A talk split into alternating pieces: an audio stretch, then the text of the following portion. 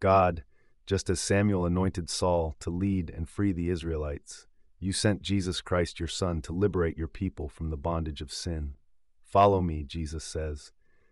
Let that invitation to conversion remain in my heart and mind when I know I need His help, but especially when I fail to come to that realization. With a contrite heart, give me the grace to receive healing from the divine physician, whose mercy and forgiveness frees me to live in the light of His salvation.